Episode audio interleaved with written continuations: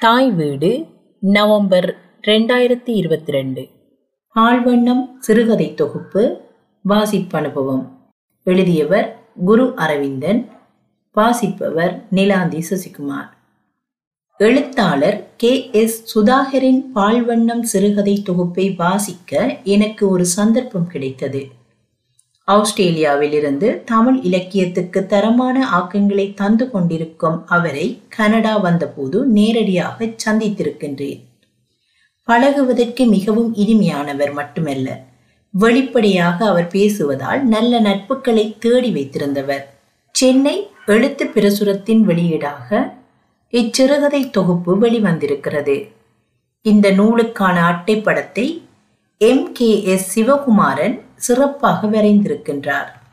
ஜேர்மனியிலிருந்து வெளிவரும் வெற்றிமணி இதழின் ஆசிரியர் மட்டுமல்ல மகாஜனவின் ஓவியக்கலை ஆசிரியராகவும் இருந்தவர். இலங்கையிலிருந்து வெளிவரும் ஞானம் இதழின் ஆசிரியரான திரு. தி. ஞானசேகரன் இந்த சிறுகதை தொகுப்பிற்கு முன்னுரை எழுதியிருக்கின்றார்.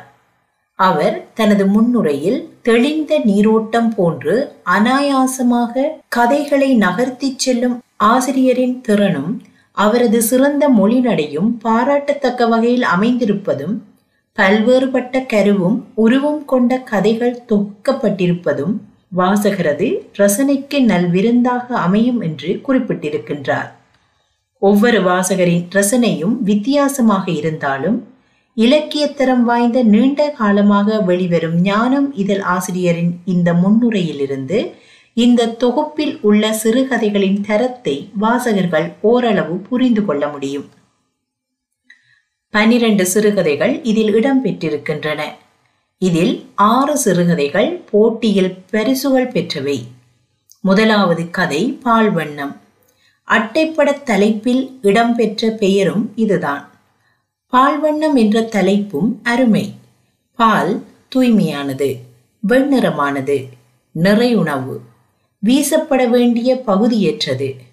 அதுபோல காதலும் கூட ஒரு வலி நிவாரணியாக இருக்கக்கூடியது என்று இந்த தலைப்பை பற்றி திருமதி கோகிலா மகேந்திரன் தனது வாழ்த்துறையில் குறிப்பிடுகின்றார்.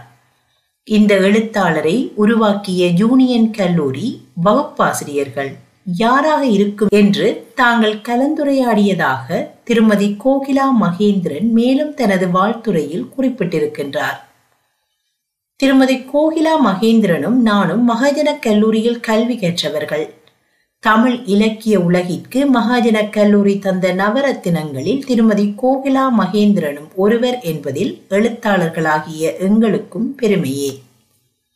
பால்வண்ணம் பருவம் கண்டு என்ற பாசம் படத்தில் வந்த பாடல் மாணவ பருவத்தில் திரைப்பட ரசிகர்களின் மனதில் பதிந்துவிட்ட வரிகள்.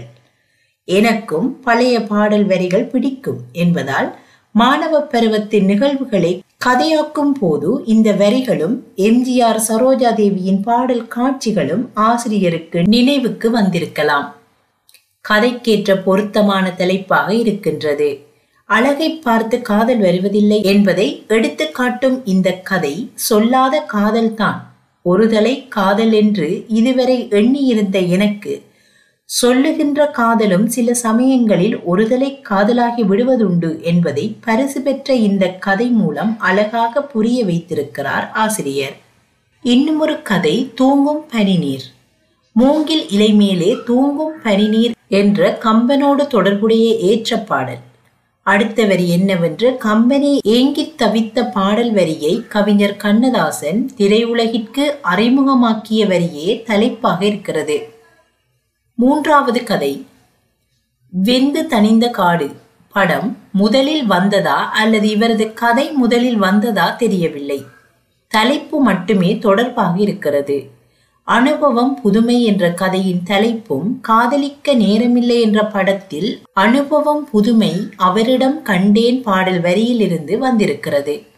பழைய பாடல்களில் ஆசிரியர் ஊறிப்போனதால் அவரது விருப்பமான பாடல் வரிகளை தலைப்பாக்கி இருக்கலாம் அம்மாவின் எண்பதாவது பிறந்த தின உரை கலைந்தது கனவு ஏன் தலைமுறை தாண்டிய தரிசனங்கள் யாரோ ஒளிந்திருக்கிறார்கள் பாம்பும் ஏணியும் கனவு காணும் உலகம் நாமே நமக்கு ஆகிய கதைகள் இதில் இடம்பெற்றிருக்கின்றன ஒவ்வொரு கதைகளும் வெவ்வேறு வகையான கருப்பொருளை கொண்டு உருவாக்கப்பட்டிருக்கின்றன. எனவே நான் அந்த கதைகளை பற்றி குறிப்பிடுவதை விட நீங்களே கதைகளை வாசித்து அதன் சுவை இன்பத்தை பெற்றுக்கொள்ளுங்கள் சினிமாவில் அதிக ஈடுபாடு கொண்டதாலோ என்னவோ இவரது கதைகளில் அதிக இடங்களில் சினிமா வாசனை வீசுகின்றது. இச்சிறுகதைகளின் வடிவ நேர்த்தியும் மொழிநடையும் சிறப்பாக இருக்கின்றன. பல்லாயிரக்கணக்கான ரசிகர்களும் இதுபோன்ற இவரது கதைகளால் ஈர்க்கப்படுவதில் வியப்பே இல்லை. அதனால்தான் இவரது வளர்காதல் இன்பம் என்ற நாவலை திரைப்படமாக்க முன்வந்திருக்கிறார்கள் என்பதும் பாராட்டப்பட வேண்டியது. இதன் மூலம் மேலும் பல ரசிகர்கள் இவரது வாசகர்களாக உருவாகுவார்கள் என்பது திண்ணம்.